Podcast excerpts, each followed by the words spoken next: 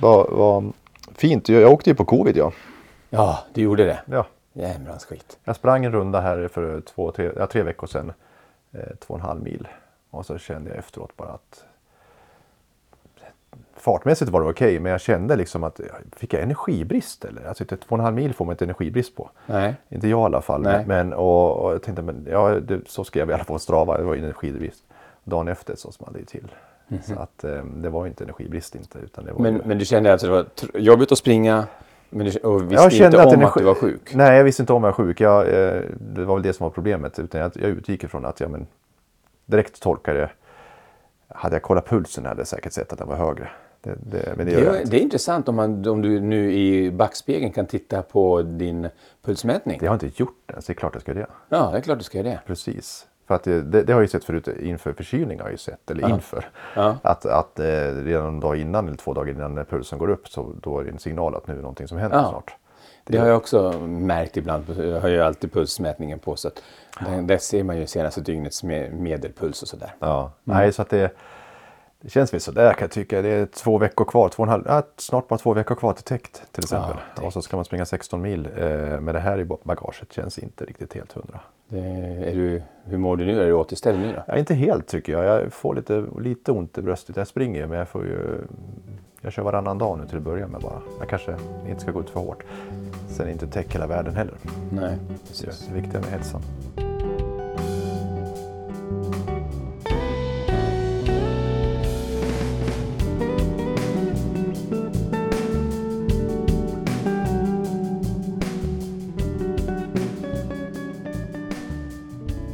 Men apropå tech, folk vet kanske inte vad tech är. Välkomna till podden eh, Löparens själ, avsnitt 28. Eh, vi samarbetar med Sweden Runners och eh, vi ska gå in lite grann på deras lopp idag också tänkte jag. Men vi ska också gå in och svara på lite olika frågor. Vi har fått lite frågor. Ja, det är jättekul att vi får frågor på olika kanaler. Oftast inte har de kommit på de kanaler vi har sagt att ni ska komma på utan det kommer på andra kanaler. Men det är så det är. Ja. Folk som säger i, eh, i bara lite hastigt nämner någonting eller att man skickar någonting. Det, det är jättekul tycker jag. Och eh, ibland så är man ju dum har vi båda insett när man tror liksom vi, vi tar för givet att vissa saker bör man kanske känna till. Men, Ja. men eh, så är det ju inte. Eh, Så är det om man är nörd, man tror att hela världen handlar om det som vi gillar så att säga. Så börja med det här. Vad är en ultra då Janne? Vad, vi pratar om ultralöpning men det finns även ultra andra idrotter. Vad är det för något? Vad är ultra? Alltså definitionsmässigt så, eh, så är en ultra allt över en, en maraton. Alltså. Är det 4,2. Ett, 195. 195 eh, ki- kilometer. Eh, och, men däremot brukar man nästan tycka, alltså fem mil någonstans, det är väl ungefär där kanske ändå man, eh, många har en sorts riktmärke. Att ja, men efter det så börjar Ja. kanske ultran på riktigt så att säga. Men det är alltså det är ju allt som är längre än maraton. Ja. Och, och de kan ju ta sig uttryck på många sätt. Eh, är viktigt att komma ihåg också att ja, men vi har olika former i till exempel tävlingsformer där, där vi har en del som pågår, man springer från A till B eller kanske rundbanor med tanken att man håller igång hela tiden. Men sen har vi ju lopp som går under flera dagar. Ja. Och det är lite svårt kan jag tycka själv. Hur definierar man ett ultra med tanke på att ibland så sover man emellan? Som hur lång tid får man sova innan nästa grej till exempel? Ja. Vi har backyard-systemet, eh, backyard ultra, där man då inom en timme ska hinna en viss sträcka och sen så får man pausa den tid man hinner innan då nästa timme, Ja. när nästa start går. Så att, Det finns många olika sorters lopp, jag tänkte att vi ska återkomma till det. Men du säger fem mil är den kortaste distansen om vi pratar distans. Och det är väl fem mil som är de kortaste löpdistanserna för, som kallas för ultralopp? Va? Ja, det är ju det. Vad finns det mer för standarddistanser? Ja, det här är ju lite lurigt i och med att vi också blandar in det eh, amerikanska systemet med, Ja. med miles. Ja. Eh, Och då finns det också sådana här eh, drömgränser för många. Det är 50 miles, men då när vi räknar miles så är vi uppe i 8 mil då istället. Ja. Och då 100 miles, eh, vilket är också en sån här gräns som väldigt många vill nå upp till. Då är vi uppe i 16 mil då. Eh, Mm, det. Lite mer än 16 mil. Ja. Och sen, sen har det blivit galet ska jag påstå egentligen. Det finns ju till och med 200 och 300 miles lopp till och med. Alltså, och då är det ju sträckor upp på, alltså, på 32 till 48, 49 mil. Det är hur långt som helst. Hur långt som helst. Och det är en form av ultra, alltså distanslopp, när man räknar hur långt man springer. Ja. Du var inne på andra former av, av eh, tävlingar. Ja men sen som sagt det finns ju då 24 timmars lopp. Det, som, det begränsas utav tiden istället. Och det är Just lite det. spännande också. att och för er som har gjort ett, eh, jag är själv dålig på sådana här såna lopp. Jag har gjort ett sex timmars lopp, eller jag gjorde inte ens det, jag gav upp innan. för att eh, Då innebär det att man ska försöka komma så långt man kan inom ramen för den tiden istället. Just det. Den som kommer längst på 24 timmar vinner. Precis. Ja. Och, och det är ju, jag kan tycka, jag vet inte om du har ju testat någon sådana lopp. Jag har testat. Jag tycker det är väldigt jobbigt för att eh, det är en sak, eh, man kan påverka tiden eh, innan man springer från A till B, en sträcka. Mm. Det, man kan springa fortare och då kanske man kommer snabbare i mål. Här kan man aldrig komma snabbare mål utan det är 6 timmar som gäller eller 12 timmar eller, eller Ja. 24 timmar. Och, och det är det som avgör. Så det spelar ingen roll- hur fort jag springer utan det är ändå tiden. Och det tycker jag, när man inte kan påverka en faktor, tycker jag är väldigt jobbigt. Men en del tycker, det, tycker om det där väldigt mycket. Vad intressant. Du, du tycker, det som gör det jobbigt är att du inte kan påverka. Fast du kan ju inte heller egentligen påverka distansen på ett distanslopp. Jag kan inte påverka distansen men jag kan påverka Distansen ligger ju fast och den har jag inga problem med. ehm, För att jag kan ändå Och vad är välja. skillnaden mellan 10 kilometer och 40 minuter? Om du tar ett kort sträcka. Ja, jag tror att också Jag tycker att en, en, en tid sätter mer press på än vad en sträcka gör. Ehm, och jag kan, eh, han, jag kan liksom, jag tycker jag har mer makt att påverka ehm, ehm, sträckan och försöka göra den på, på tiden på det viset eh, än att eh, vara låst av tiden. Och det har, jag ska testa igen och sex timmar eller liknande. Och då har jag bestämt mig för att jag ska inte tänka på tiden. Jag ska, tänka, jag ska sätta ett mål. Mitt mål är att springa sex mil på sex timmar kanske. Och det är det som får avgöra och inte tiden. Du kommer redan in på en massa saker att det är i två helt olika mindset, två helt olika sätt att springa. Ehm, Jag jag skulle bara vilja tillägga att för mig känns det när jag springer tidslopp som att hela tiden ha någon i hälarna som pressar stressar en framåt. Och det måste man lära sig att hantera den aspekten. Så. Och varje sorts lopp har sina utmaningar och det här på tidslopp är det den stressfaktorn tror jag som eh, kan vara jobbig. Och där har vi ju en tidsaspekt i Backyard Ultra också för den delen. Där, där ska man ju Då kommer vi till nästa grej. Vad är en Precis. backyard ultra? Det bygger också på miles-systemet, vilket är rätt bökigt. Alltså det, det är uppbyggt på så vis att man springer en viss sträcka som är, är eh, ungefär 6,7 kilometer. Och under 6, de 6,7 kilometerna ska man då springa eh, under en timme. Och genomför man det här 24 gånger, eh, då får når man upp till 100 miles. Så det bygger på miles-systemet, alltså även det här. Då.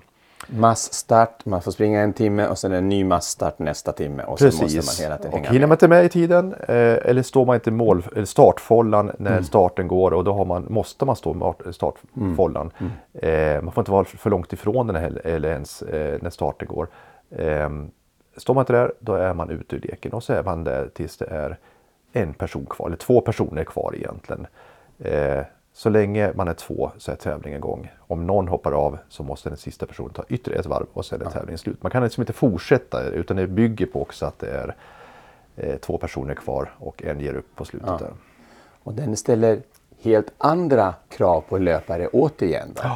Ehm, Den ställer ju krav på att man har, om man vill prestera långt, att man måste ha någon jämngod löpare med sig som kan hålla igång lika länge ungefär som man själv. Annars är man tvungen att sluta före man har nått sin kapacitet. Ehm, och det ställer också andra krav på... Eh, det jag skulle vilja säga det är att det finns många aspekter som skiljer en ultra ifrån vanlig löpning. Och en sån, eller den mest grundläggande är att det oftast är inte den bästa löparen, det är inte löpningen som är den centrala faktorn som avgör loppen. Utan det är många andra faktorer runt omkring. Eh, näringsintag är väl väldigt centralt. Eh, Till exempel. Och på, på en backyard ultra ska man hålla på 24 timmar och förbränna massa, då måste man ju kunna ta in mat. Ja, och man måste sätt. börja göra det på en gång också. Eh, inte bara eh, vänta.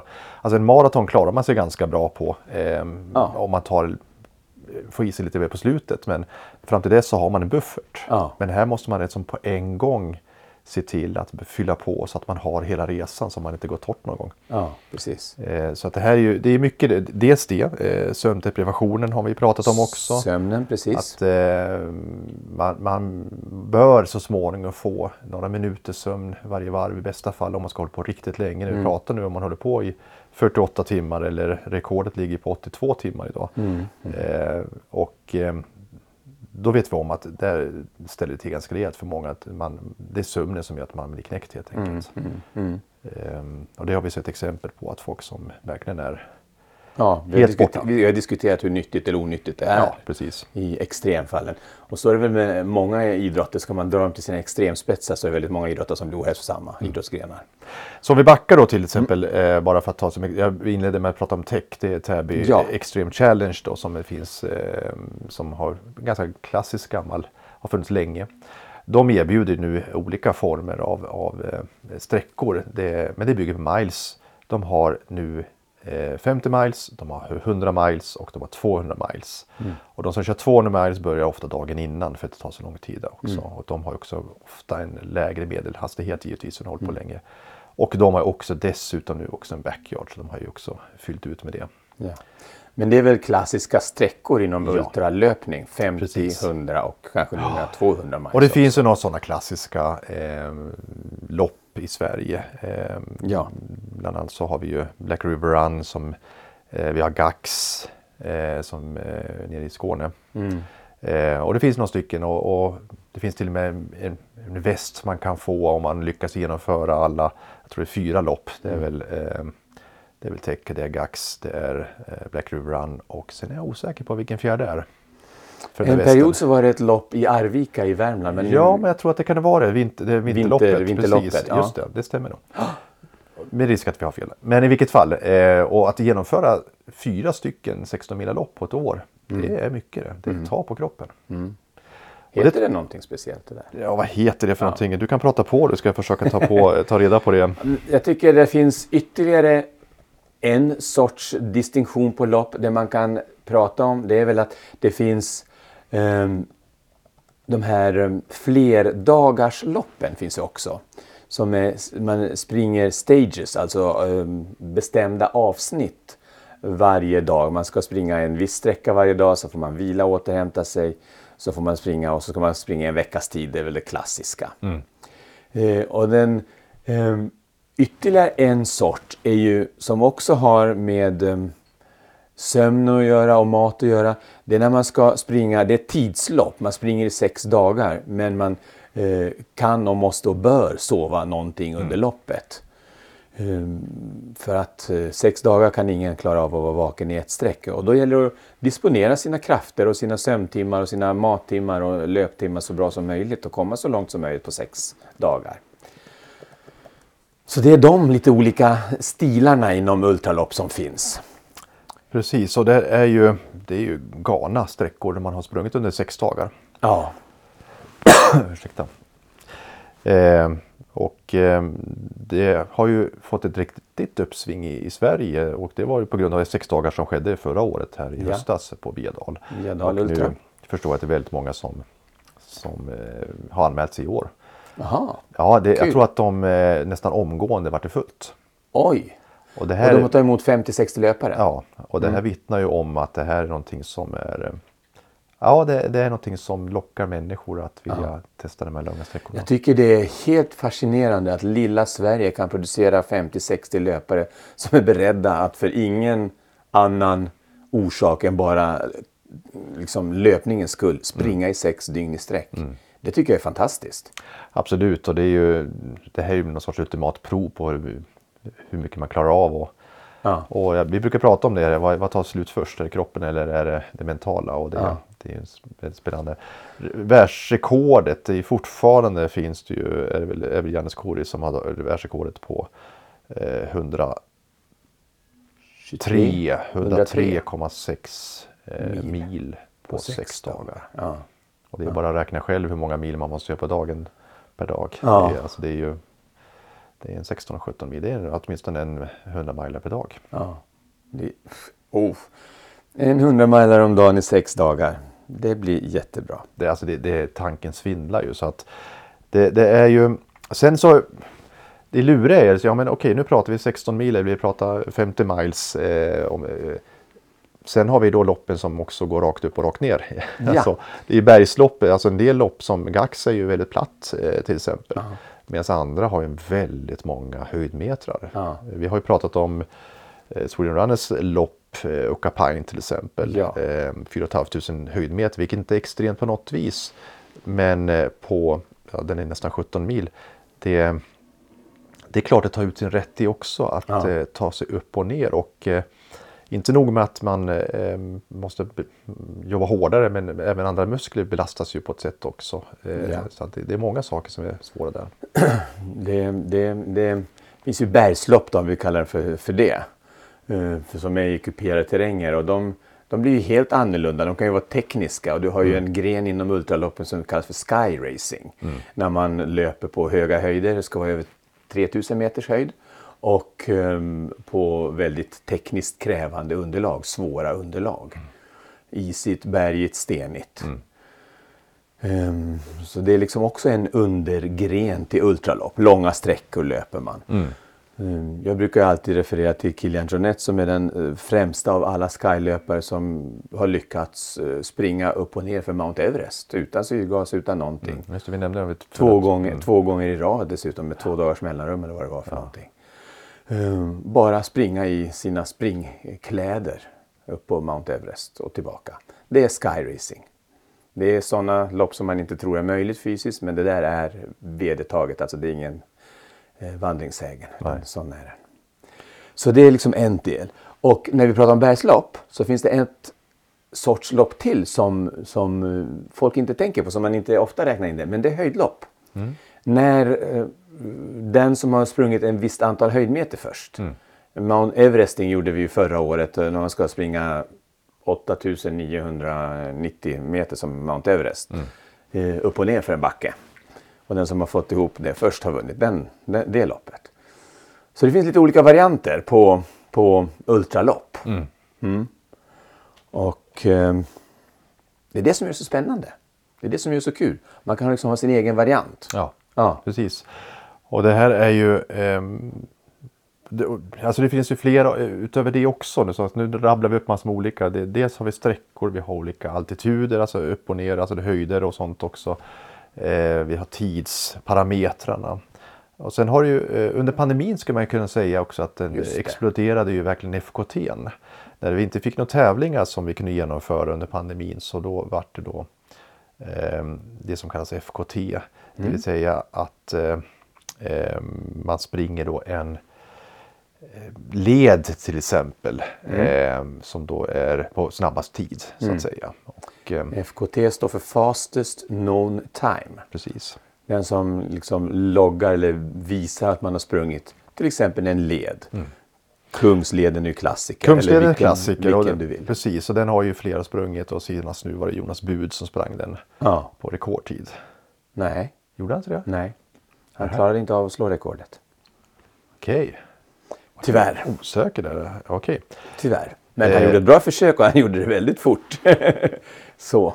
Ehm, Men i vilket fall, det finns ju många olika Ja. ehm, ehm, FKT och de, de, de kan man faktiskt eh, välja en led och sen så lägga upp det som en FKT. Finns det en led, vi tar Sörmlandsleden till exempel, den, den finns ju FKT-rekord Ja. på. Men, men finns det andra leder som inte någon har gjort till exempel så kan man då få ta en FKT oavsett hur Ja. ehm, fort eller långsamt man springer. Och det är lite roligt. För Det är får man- väldigt roligt. Då, då får man i alla fall vara snabbast på något ställe. Ja, precis. Och eh, sen så är det upp till vem som helst att eh, eh, sen försöka utmana Mm. och, och ta rekordet på det. Och, och det har blivit väldigt populärt. Nu har, tycker jag att FKT eh, fokuset har minskat när tävlingen satt igång. Eh, Ja. Det är min känsla bara, men jag kan ha helt Ja. fel i i och för sig. Men, men jag själv har ju en, en, eh, en liten vit val men jag skulle vilja göra en FKT på. Men det är, ingen en som, hemlig dröm du. det är ingen som har sprungit den så att jag skulle jag genomföra och klara av det så skulle jag klart få en FKT Ja. på den i så fall. Det måste vi se till att det blir av. Ja, eller hur? Mm. Det, det, väldigt, väldigt roligt koncept tycker jag också. Ja. Och det, jag tycker jag rekommenderar verkligen att gå in på FKT och titta på. Söker ni på det så hittar ni en sida som Det tar finns upp en det. sida som heter fkt.se eller com heter den. Ja, det är en, det är en Ja. internationell och Det är jag tror en amerikansk ja. eh, ursprungligen. Men där man också får se väldigt många olika porträtt av människor som, och det är alla möjliga- människor som Ja. genomför det här och klarar av det. Eh, och det som är roligt kan jag tycka det är att vi ser också när det gäller riktigt långa sträckor så, så suddas ju gränsen mellan män och kvinnor ut i hög grad. Eh, Anna Karlsson gjorde ju en eh, fantastisk tid på Bergslagsleden och slog den FKT med flera timmar Ja. i förhållande till de som var innan då. Så att det här är ju jätteroligt när det suddas ut. Ja, ja. Och det ska vi säga att det finns ju väldigt få sporter där män och kvinnor tävlar under samma villkor. Men Backyard Ultra är ju en sån. ja. Det finns ingen dam eller herrklass. Utan, Det, det är det som var så roligt. Eh, backyard Ultra, när man springer då 6,7 kilometer och så många gånger man orkar, är ett koncept som kommer från USA. Där är en egensinnig herre som har, eh, jag tror han har patent på den eller vad man ska kalla den för, upphovsrätt i alla fall på den och som har uppfunnit den. Och det som är intressant med den, det är att skälet att han startade med det konceptet var just för att han skulle försöka få till ett lopp som var så rättvist som möjligt oavsett ålder, oavsett kön, oavsett yttre förutsättningar. Ehm, Så att den, det, det loppet är väldigt neutralt för, som du säger, för ålder eller för om man är ung eller gammal. Bara man orkar ta sig 6,7 km på en timme så kan man vara 80 år och klara det många gånger till exempel. Visst. Så det är roligt. Och han har också flera, det måste tänka på. Han försöker hitta ett lopp där man kan eh, korrigera för ålder. Det tycker jag är en väldigt intressant tanke som jag egentligen skulle nästan vilja in, börja med själv här. Alltså, det finns vissa parametrar. När man blir äldre så, så blir man långsammare. Men eh, om man då till exempel får starta lite längre fram på löparbanan som korrigerar för den här åldersförlusten så kan du ha en startlinje för 20-åringar, en annan startlinje för 30-åringar och så vidare för alla ålderskategorier. Eh, Det, nu är det ett stickspår men en som har dragit det ännu längre det är ju Torbjörn Tännsjö, en praktisk eh, filosof. Okej. Han har just pratat om det, att, men han tycker utifrån att eh, det, det är orättvist överhuvudtaget vi människor emellan utan att vi har genetiska förutsättningar som är bättre för, för vissa personer än andra. Och han, han menar också att ja, men, ska vi göra rättvist så ska vi göra rättvist ordentligt och titta på de här bitarna också rent genetiskt och vilka förutsättningar vi har. Han, han drar, men det är bara för att visa på problemet med elitidrott i det här Ja. Fallet. Men det är ju samma tanke på något vis. Ja. Ehm, och det är ju det här är ju alltid kontroversiellt med handikapp om man säger så. Man, Ja. man, det, det blir ju som motsvarande golfhandikapp Ja, egentligen. Ehm, men samtidigt tycker jag det är väldigt roligt om man kan bjuda in till Är det kontroversiellt med handikappsystem? Ja men en del kan ju tycka att ja, men vi ska, det ska vara samma förutsättningar ändå. Alltså. Alltså det, för att ja, men den där är ju så tränad. Det Mm. finns vissa som är över 60 år som är fantastiskt snabba. Alltså, ja, men Det är ju orättvist. Mm, Någonstans så, och i en värld som är orättvis så, så söker man efter rättvisa och det blir aldrig Mm. rättvist på något vis. För det blir aldrig rättvist heller om vi står tillsammans på starta in i helger i så fall. Jag tycker han, han drar det till sin spets vilket gör att man får tänka till. Torbjörn Tännsjö drar saker och ting till sin spets. Vi har ju diskuterat det här förut med att han anser att alla ska ha samma förutsättningar. Det är orättvist att några kan snedstreck eller liksom inom parentes kan dopa sig och får dopa sig och, och sådär. Utan han anser att alla ska ha samma möjligheter. Då borde man rimligen släppa all doping fri. Mm, precis. Och det, det gör jag inte. Jag tror inte han vill det egentligen. Nej, det- men det- han- han statu- drar argumentet. Han, gör ett, han ser, han, drar man ut precis konsekvenserna av det Mm. som sker så måste man förstå vad det skulle innebära. Eh, att, Men men när det, det blir mycket pengar i, sa, i Mm. tävlingar, då tycker jag nästan att det finns kanske till och med en etisk moralisk möjlighet att tänka i de här banorna med fri doping. För att då, då är man liksom så... Eh, då är det bara prestation som gäller på alla sätt och vis. Och där kommer ju ehm, doping ha väldigt stora fördelar rent ekonomiskt. ja visst, det är så. Ja. Och det är en utopi att tro liksom att vi tävlar under samma villkor. Det låt oss säga Vasaloppet också. De som står längst fram där har skidor som är superlätta och fantastiska på alla vis medan de som lite, står bara lite längre bak har inte samma förutsättningar. Nej. Alltså det finns, materialet nu, och det går liksom inte att kompensera rent fysiskt med den fördelen man har också rent materiellt. Så att säga. Mm, så att det här är ju nu är vi inne på ganska kontroversiella frågor och det här är ju det, det är ju alltid så med allting. Först kommer tekniken, först kommer det innovationen, sen kommer etiken. Den kommer alltid i efterhand. Eh, och så kanske det måste vara också. Där man funderar på, eh, är det rättvist system eller inte? Men, så jag skulle påstå att eh, visst, vi står på startlinjen men vi står där under väldigt olika förutsättningar. Mm. Både, både biologiskt men också kanske materiellt ibland. Mm. Vad gäller just... Eh... Jag vill korrigera det där, lägga till rättare sagt. Ja. Först kommer eh, tekniken. Först mm. kommer en uppfinning eller en idé eller en teknik eller något. Sen kommer pengarna. Sen kommer etiken. Ja, i vilket fall etiken kommer jämt sista. Ja, ja men visst är det så. Ja, pengarna, det, det är ju så. Absolut, ja. visst. För det går, det går pengar i det. Man gör uh, geschäft utav den uppfinningen. Man gör geschäft utav Backyard Ultra-konceptet om man nu får in pengar på det. Eller vad det är för någonting. Mm. Och sen slutligen så kommer etiken. Det, det är tyvärr mm. ofta så. Men det brukar vara den turordningen. Jag menar inte att det är mindre viktigt med etiken. Men det brukar vara den tur, tågordningen för ja, saker. Så skulle jag vilja säga. Mm. Jag tycker etiken kanske är den viktigaste av dem. Ja, etiken är viktig på olika vis också och det tycker jag eh, det måste jag säga, jag tycker det finns ganska hög moral hos eh, ultralöpare. Ja. Eh, I det att man vill hjälpa varandra och stötta varandra och det är en otroligt fin miljö. Och det, jag har inte sprungit många eh, korta snabba lopp men där är det armbågar och där är det verkligen trycka sig fram och det finns ju inte här. Det har Nej. vi också nämnt förut men det, ja. det, tycker jag är så fint och det finns tycker jag en, ett moraliskt tänkt som jag ja. inte ens vill tro att folk reflekterar riktigt över. Nej. Men det finns där. Varför tror du att det finns där? Jag tror att de långa sträckorna det innebär eh, gör att Dels klarar vi inte av det, en del klarar av det eh, själva, men vi, vi är flockdjur. Vi behöver varandras styrkor och pepp för att kunna klara av tillsammans. Mm. Ehm, och sen så tror jag att det är en kultur som har skapats också. Att det, det handlar om att, att, att, försöka hjälpa varandra eh, i den mån det är möjligt. För att man vet om också, att det här handlar inte om min om en seger i loppet utan en seger över mig själv. Mm. Och det vill man hjälpa mm. människor till att få uppleva den, den segern. Jag har en psykologisk förklaringsmodell på det här som jag tror kan vara tillämpbart. Och det är att vi är ute så långa sträckor, så många timmar så att vi blir så, vi bryter ner alla våra försvar, psykologiska mm. försvar. Vi blir väldigt sårbara, väldigt emotionella, väldigt utsatta, väldigt ensamma väldigt um, bräckliga. Mm. Och det gör, när man har sett varandras sårbarhet, så gör det att man har mycket lättare att knyta an till någon. Mm. Som gör att det finns, kan finnas en camaraderie, som det heter på engelska, mm. i, inom den här grenen.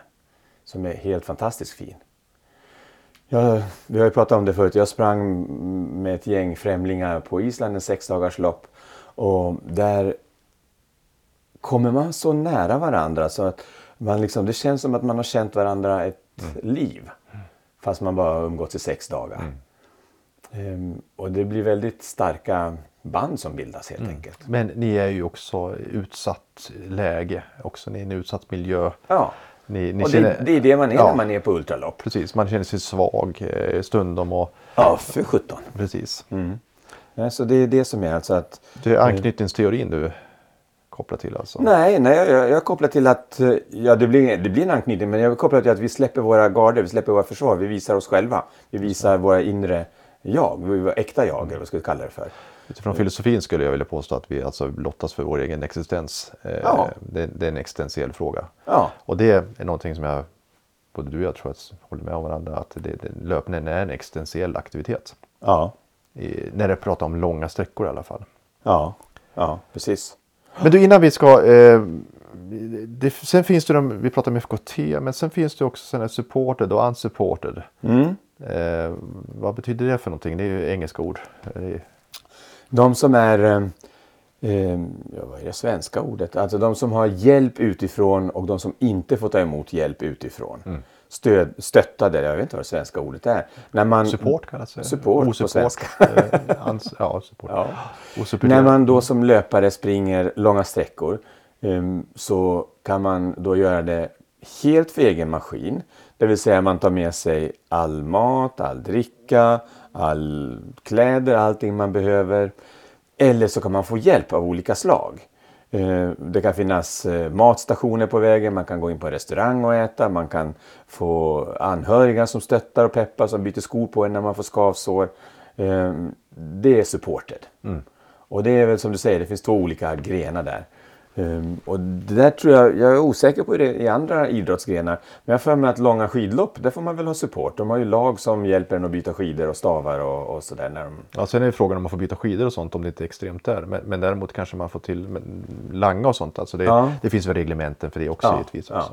Men det, det finns också inom ultralopp, alltså mm. självförsörjande eller inte självförsörjande. Så kanske det heter på svenska. Ja. Och där är backyard lite unik också i och med att det är bara 6,7 kilometer. Men regeln är faktiskt där att när man väl är ute på sitt varv så får man inte ta hjälp av någon annan alls. Nej. Glömmer man pannlampa på natten så får man se till att springa utan den helt enkelt. Ja. Man får inte ta och langa någon pannlampa till någon person. Den är unsupported. Den är unsupported under det varvet. Sen när man kommer in under de minuterna till nästa start så får man ju äta och support där. Så Mm. Just där det. Mm. kan man få en pannlampa i handen av någon annan person. Inte så är, när väl varvet är påbörjats. Nej, just det. Så det där är en hybrid då kan vi Det är en hybrid, precis. Och sen finns det ytterligare ett as- aspekt och det är att eh, vissa lopp tillåter att man har så kallade pacer, det vill säga en följeslagare. Just det, farthållare. Farthållare, följes, ja farthållare är Ja. det primärt, eh, men det blir en sorts följeslagare som att ehm, jag tror att det är på tex så tror jag att det är efter varv 10, jag tror det är 14 varv eller varv 8, jag är osäker faktiskt, det borde jag veta Jörn. Eh, från och med ett visst varv så får man ha med sig, eller en tid, det är faktiskt två stycken saker, eh, så får man ha med sig en, som en pacer så att säga. Ja. Den får inte eh, langa och greja under resans gång. Däremot så får den finnas med som stöd. Eh, och liksom, det blir, jag, man kan ju vä- välja, jag själv har haft pacer och då har jag ju valt att ja, men jag vill inte att du ska springa framför mig men att du springer bakom mig. Att jag vill liksom bara, jag vill hålla mitt tempo själv men det är skönt att ha med sig en person. Och det är också ett säkerhetstänk kring det här också. Ju, När man börjar bli lite snurrig i huvudet kan det vara skönt att ha med någon som faktiskt hjälper till. Får bara ha en. Eh, Det är inte två utan man får ha en person helt enkelt. Var det till mycket hjälp? Jag tycker det var väldigt värdefullt. Eh, Jag fick fokus på annat istället och kunde prata om andra saker. Och, eh, ja, ibland så såg, alltså, jag har haft min familj som pacerar mig, mina, mina barn och min hustru. Och, och det är väldigt praktiskt för de känner mig. Och det var någon gång någon sa, ja pappa nu tycker jag att du ser lite vinglig ut så ta lite energi också som du har med dig. Och så fick jag, ja, Ja. för jag behövde någon annan som tänkte mig. Du har pratat om det ställföreträdande jaget. Ja. Det är det de är verkligen. Ja, precis. Och det ställföreträdarjaget behöver man ibland och det är jätteskönt att få. Ja, det. visst. Fantastiskt skönt. Så att, eh, och just att få fokus på någonting annat det är också. Eh, Ja. Och, eh, och även också dela det. Det tycker jag. Det är fint att få dela med min, mina nära i det här faktiskt. Ja. Så att jag vet ju om på Tech till exempel. Det finns ju många som går dit och eh, finns där och redo för att kunna hjälpa någon person som inte har någon pacer med sig. Oj, okej. Eh, så man kan ställa upp för det. Och, Helt eh, vem som helst så att säga. Ja, okända. så att det finns ett antal personer som står där och bara vill springa med någon något varv eller flera varv. Vad kul. Väldigt fint faktiskt. ja, det är väldigt fint. Det, det visar ju på andan. Det visar på andan och eh, men som sagt de får komma in efter ett visst antal varv. Eh, sen är det inte alla lopp som tillåter som eh, vi pratar om Uka Pine till exempel som nu går om några veckor. Eller slutet av Kristinförsäljningen går den. Där får man inte ha pacer. Ja, okej. Eh, och Nej. det har man beslutat i den. Så det är upp till tävlingsledningen att besluta om man vill ha pacer eller inte. Mm, just det. Jag måste berätta den här favorithistorien. Jag kan ha nämnt den för dig förut. På ett lopp i USA, Western States, som är en av de äldsta USA-loppen, distansloppen på 100 miles. Då var det, eller var det läng- den är längre. Nej, det är 100 miles. Den är 100 miles. Ja. Då var det en av de här löparna som hade en pacer med sig men han började hallucinera. Så till slut så skrek han åt sin pacer, försvinn! Jag vet att du är en inbildning, försvinn! jag tycker det var en sån gullig historia. Ja, det är mycket som, märkligt som händer. ja. Och om man då lyckas genomföra de här loppen eh, så finns det en del lopp som har så kallade ITRA-poäng. Ja, det, är alltså, när, när det är så här olika, vi springer på olika delar av världen, olika kuperade terränger, olika förutsättningar överallt, så har man på olika sätt försökt kunna jämföra lopp. Så att man kan jämföra, vad är 100 km i bergen jämfört med 100 km på platten? Till exempel. Eh, Och då finns det en International Trail Running Association som kallas för ITRA förkortat. Som har poängsatt olika tävlingar för att kunna jämföra dem. Ehm, Och då kan man få ett lopp som är 100 km platt, kanske få två ITRA-poäng. och ett som är 100 km och väldigt bergigt kan få fem eller fyra eller fler ITRA-poäng. Sådär. Så det är ju ett eh, sätt att försöka jämföra lopp helt enkelt. Mm. Och så kan man då, vissa tävlingar är ju extremt populära. Eh, vilket gör att de har eh, ett kvalificeringssystem. Vem som helst får inte springa dem utan man måste ha kvalificerat sig. Och då ska man ha samlat ihop eh, på tävlingar visst antal ITRA-poäng för att kunna springa där till exempel. Så, så fungerar det på de, den avancerade nivån. Så om man har då några poäng, då registreras det någonstans?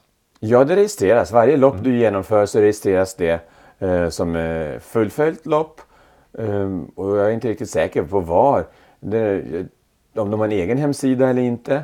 Det har de. Mm. Uh, då registreras på deras hemsida. Annars finns det också den här tyska uh, sidan Ultra, uh, UDE, Ultralauf Deutschland eller någonting sådär. Där finns det också, det finns många mm, samlingsställen och då, då registreras det hur många ITRA-poäng du har gjort. Och det bevisar ungefär vilken ansträngningsgrad du har gjort på året, det senaste året och vad du klarar ungefär. Mm. Ja. Precis, och det, som sagt det är till för att kunna kvala in till vissa lopp som är ibland kör och vissa lopp räcker ju inte ens poängen utan det är ändå lotteri. Ja. Eh, Western States nämnde du, där har man lotteri. UTMB har ju också en lotteri som Ja. eh, så det är inte säkert man kommer ändå trots att man har en hel del poäng. Nej, så är det. Alltså, ultralopp, många eh, kan inte ta emot eh, hur många löpare som helst. Och ju smalare och mer tekniskt och svårlöpt det är, desto färre löpare kan vara med. Mm, precis. Ehm, Det får inte plats helt enkelt på stigen och på vägen. Det blir eh, trafikstockning hela vägen. Har du ett brett lopp i en öken då kan du ta emot flera löpare än om du ska springa i bergen till exempel på smala stigar. Så att då blir det utslagssystem för att kunna ta med de löparna. Det finns ett annat sätt som jag vill slå ett slag för, ett annat sätt att mäta ehm, som jag tycker vi kan ha mera praktisk nytta av i vår vardag när vi springer. Och det är när man försöker räkna ut någonting som, som kallas för stigningsfaktor. STIFA förkortat ibland. Och då tar man antalet kilometer man har, loppet är, om det är 100 kilometer, och delar på antalet höjdmeter som loppet är. Så får man fram en stigningsfaktor hur, hur, ehm, eh, hur brant det loppet är. Och då kan man jämföra sin egen lilla trädgård jämfört med Mount Everest om man vill, eller vad man nu vill jämföra med. Då kan man jämföra olika lopp. Till exempel det Uka Pain då, som säkert har ITRA-poäng också, men som eh, man kan då se att ja, men så här många eh, så här svår stigningsfaktor är det på S, så här svårt är det här loppet. Och, det, och de här stigningsfaktorerna kan vara mellan ja, noll då förstås om det är helt platt till eh, 100-150 de allra, allra brantaste loppen. Och det, det, det är något som man kan ha, använda till vardags om man vill jämföra. Just Hur det är att springa i Dalarna jämfört med att springa i, på Sörmlandsleden till exempel, eller något annat. Och sen så finns det ju andra system där också vad gäller just eh, ranken. Jag är just inne här och jag tänker att det här borde jag kunna bättre. Backyard Ultra återigen pratar vi om. Där är en listning beroende på hur många varv man klarar av helt enkelt. Ja, just Och, eh, jag sa 82 varv vilket var helt uppe. Eh, jag glömde ju bort eh, Harvey Lewis som har gjort 85 varv till och med. Oj, Så att, eh, hur kan och- du ha så fel? jag, ja, 82. Jag, jag var fortfarande inne och det var ju en, en fel även det. John Stocker gjorde ju 81 varv här för eh, ett tag sedan. Men eh, det här är ju sträckor som är vansinnigt långa och går man in på Backyard Ultra och tittar på det som kallas ett large list så kan man då se vart man ligger och man också har gjort. Man kan kolla på länder och man kan kolla internationellt sett över hela världen så att säga. Ja. Så att där eh, ser man, och det är faktiskt det som kommer att vara avgörande för vem som tar VM-platser utöver de som är silvertickets här i oktober näst, i Just år. Det är faktiskt eh, de antal varv som räknas för att få en plats. Då. Ja. Eh, så att det här är ju olika sätt eh, och det här är också intressant. Vi försöker hitta sätt att, att mäta varandra. Men för de flesta tror jag inte det handlar om eh, Nej. tiderna och sånt. Nej. Utan det handlar om att drömmen om att få genomföra ett 50 majslopp eller Ja. ett 100 majslopp. Ja. Det åh, så många tankar. Eh, Det finns en lopptyp som vi har glömt att nämna. Och det är relay, alltså stafett. Ultrastafett. Men det är väl man- inte så vanligt? Det är inte så vanligt. Det förekommer. Det finns VM i det. Det finns eh, flera, tre tror jag jag känner till i Sverige. Um, då man till exempel ett lag på 10 personer ska avverka, ska vi kalla det till exempel Ultravasan eller den här som är mest berömd är när man ska springa Mälaren runt 10 personer. Just. Um, och då får man en viss sträcka var, en maraton ungefär var. Och gånger 10 då är det 450 kilometer så då har man um, klarat av Mälaren runt. Det är bara till en grej, jag, jag ville nämna det. Ja precis, mm. och det finns ju ett antal eh, relay-lopp i, i eller ultramaratonslopp i, i, i Europa som går nu med 22-23 alltså framöver också. Och det är alltifrån 65 kilometer, alltså det, det är det faktiskt kortare sträckor mm. men som totalt blir en ultra mm. eh, till de som är bra mycket längre. Ja. Eh, så att det finns, tittar man, söker man upp på, på just ultramaraton och relay så, så får man upp väldigt mycket träffar egentligen. Ja. Jag tror det är mer vanligt i andra länder än vad det är i Sverige faktiskt. Ja, vi, vi, ser inte så många i Sverige. Vi, som sagt Mellan runt har ju ett sånt lopp till exempel. Ja, exakt. Alltså det finns lite olika. Så mm. Men du pratar om drömmar här. Eh, vi har fått frågan någon gång också eh, om vilka vårt drömlopp är. Vad har du för drömlopp? Så det absolut häftigaste du kan tänka dig att göra? Alltså, tidigare var det Western States faktiskt som, som jag kände ändå. Det vore kul att Vad få. är Western States? Western States går ju, eh, det är en av de, de, mycket gamla, egentligen var det ett hästlopp en gång i tiden. Man, man red den sträckan. Mm. Eh, jag vet inte om det på 1900-talet var det. Eh, tidigt 1900-tal. Eh, och sen var det någon som kom på att man kanske kunde springa den där sträckan istället. Och mm. eh, så väcktes och blev det här loppet till. Eh, och det går i Kalifornien och ett väldigt tufft lopp som började eh, med att bestiga ett berg och det är ganska kallt från början. Sen att så, ju längre dagen går så blir det bara varmare och varmare. Och sen är det mycket höga temperaturer mm. som gör att många faktiskt får väldigt svåra, svåra problem med, med värmen, hantera den. Mm. Det finns mycket skrivet om Western States. Mm. Eh, det var ett lopp som jag kände, ja men det här vore kul. Men det, det har, det som lockar mest för mig det är, det är någon, något sorts ökenlopp. Jag skulle vilja springa i öken. Eh, och inte primärt, eh, inte maraton sables, det, det, det, lockar inte så mycket faktiskt. Det är för stort tycker jag. Men något sorts ökenlopp vore... Eh, maraton de sables är ett 320 km långt lopp i Marocko. Marocko, precis. Där, där man ja, är det 320 till och med? Är det så långt? Jag trodde det. Ja, jag trodde det var sträckor. Ja, det är i alla fall eh, rätt så långa sträckor, dagssträckor. Det är 100 miles det också kanske? Ja, över fem dagar i alla fall ja. de springer. De ja. har precis genomförts. Jag tror avslutades för några dagar sedan bara. Ja, det stämmer. Precis. precis. Eh, brukar alltid vara marockaner som vinner. Alltid. men, det bästa men, någon europeer någonsin har kommit är tredje plats. Det, det finns ju en eh, dokumentär som handlar om en som sprang vilse, bland annat på Netflix, ja. som handlar om eh, Losers, tror jag handlar om olika sporter och då nämns bland annat han som gick vilse och kom över till Algeriet tror jag. Sprang vilse i öknen och var utan vatten där i många dagar, tio ja, dagar och genomlevde ett elände på olika sätt. Ja, fantastisk historia att han överhuvudtaget överlevde. Men i vilket ja. fall, värt att se. Eh, så att det ökar lopp någonstans, men jag är inte klar över det. Men, men eh, jag gillar det här eh, ödsliga. Du då Kalman? Det ödsliga, ja. eller det varma? Ja, det också. det också, det är ökenlopp. Jag själv tycker... När jag började springa för tio år sedan, då hade jag en sån här bild. Jag vill kunna springa så att jag kan springa i berg. Jag älskar både svenska fjällen och alpberg och andra berg som är lagom svåra. Eh, men jag vill springa sceniskt, vackert eh, och kunna springa i utmanande terräng, alltså brant terräng. Så. så för mig är det ett bergslopp. Jag har alltid haft en svag, vad heter det, svag, svagt hjärta, en så, eh, svaghet. svaghet för franska alperna. Mm. Jag gillar Frankrike och jag gillar Alperna. Så där är ju Ultramaraton de Mont Blanc, en som jag väldigt länge har varit väldigt sugen på. Men det är som du säger, de här stora, mest berömda loppen. Då springer man 160 kilometer runt Mont Blanc-massivet genom tre länder på, eh, i ett streck på 30 timmar eller vad det är för någonting. Eh, men de är så överbelastade, man kommer inte med och de är så många deltagare och det är så eh, kommersialiserat så att jag har tappat att jag vill göra just den. Mm. Däremot fortfarande finns det massor med lopp i Alperna som, som jag mm. gärna, gärna skulle vilja göra. Absolut. Vi är så olika. Du vill ha sceniska vyer och upplevelser och berg och natur och och jag vill ha öken.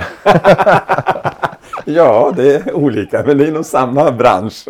Inom samma bransch, precis. Ja, det, det, vi är, ja, det är tur vi är olika. Det är tur att vi är olika. Och eh, det finns ju hur många olika sorters lopp som helst. Eh, men vi får se till att det blir av någonting. Det är väl det som är. Tech om två veckor. Tänk om Mm, två veckor. Jag hoppas du kan vara med där. Ja, det, annars får det, finns det en backyard som eh, finns i maj här, en Winter Bay bland annat som man kan åka dit till. Och, och sen Oka Pine i slutet. Den har jag tänkt genomföra i alla fall och inte bryta den här gången så att eh, är älvdalska och betyder vilken möda och den springs i Älvdalen. Och Mm. Precis. det, kanske vi kan säga att vi hoppas att vi återser Ja. många av våra lyssnare där. ja, och du ska ju också springa den. Du Jag står- ska också springa står namn, med som namn. Hoppas flera av er som lyssnar med. Ja. Bra, vi ses där. Då hoppas jag. Ha det så bra. Tack för idag. Löp väl och lugnt.